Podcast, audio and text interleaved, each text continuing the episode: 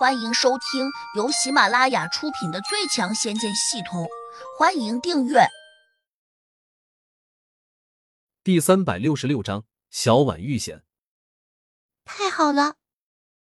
小婉高兴的跳起来，搂着胡杨的脖子，立刻在他脸上亲了一下。这让胡杨有点脸热，尤其是看着他娇艳的红唇，忍不住也想去亲一口。但是他还是忍住了。没这样做，因为一旦亲了，可能就真得对他负责了。虽然小婉十分漂亮，可当初先入为主，胡杨一直当她是个妹妹，情感一时之间还纠正不过来。小婉现在已经筑基完成，不只是身体发育了，智力似乎也提高了许多。她一眼看见胡杨灼热的眼神，以及看见他好像想亲自己，一向挺大方的小婉哪里会错过这个机会？他马上搂着胡杨的脖子，迅速把小嘴凑了上去。胡杨只觉得有一团软绵绵的东西盖在嘴上，然后他脑子一热，居然变得一片空白。这是一种奇特的感觉，哪怕将来成了仙，估计也逃不过。好在小婉也十分青涩，在这种事情上根本不太懂。他以为碰上了胡杨的嘴唇，这亲热就算是完成了。你已经亲过我了。以后不能始乱终弃。小婉娇羞可人的念道。胡杨摇了摇头，也不知怎么回答他。突然想到了王昭君，他的魂魄还在自己的一个瓶子里面，目前根本没办法让他重生。据土地老头说，要想让魂魄重生，除非功力通天，才能像拼凑哪吒那样，用几片荷叶就能给他重铸真身。可惜这样的高人都在仙界。且普通的神仙根本办不到。胡杨只想着有朝一日带王昭君的魂魄到天上去，那是在求着那些大仙帮他重铸真身。而在胡杨的心中，只有王昭君才是最重要的。当初他那美到不可方物的容貌，早已经深深的烙进了胡杨的心里，以至于后来，无论他再见到谁，都无法被彻底打动。即便是现在娇美可人的小婉。依旧无法像恋人一般触动他的心弦。胡杨带着小婉出了门，走进不远处那片茂密的山林后，再加速往前走。不多会儿，他抱着小婉飞了起来，在林中穿行，很快越过了几座高山，然后来到了一个宁静的湖泊前。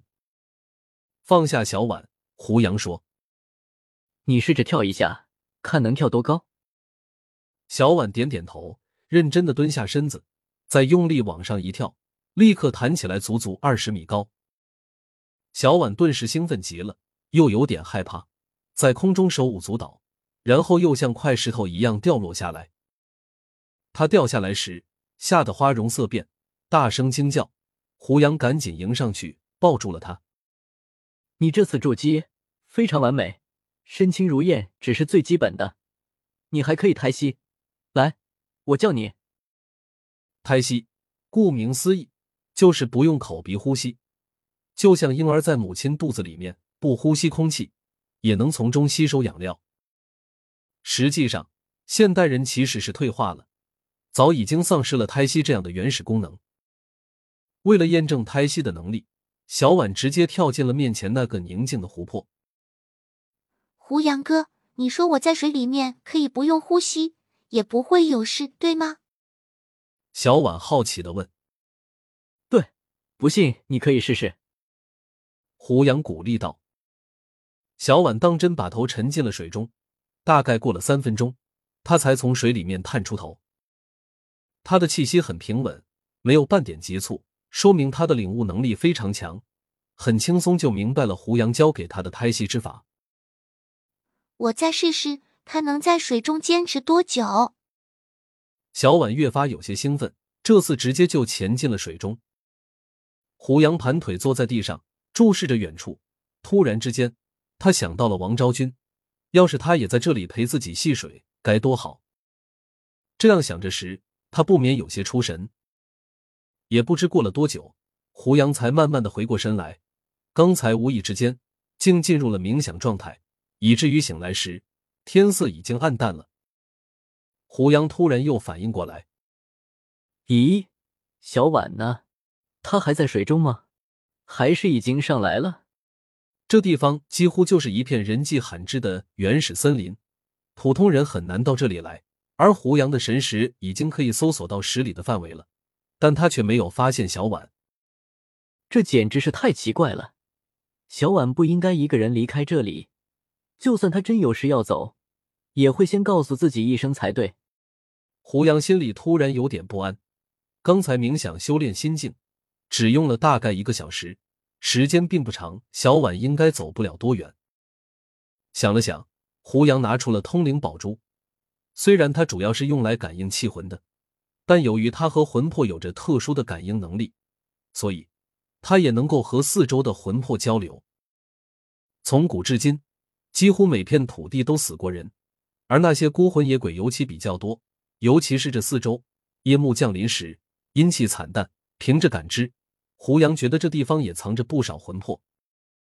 很快，通灵宝珠给他传来了侦查到的消息：有鬼魂在胡杨和小婉刚刚到来时，就一直在这四周游荡。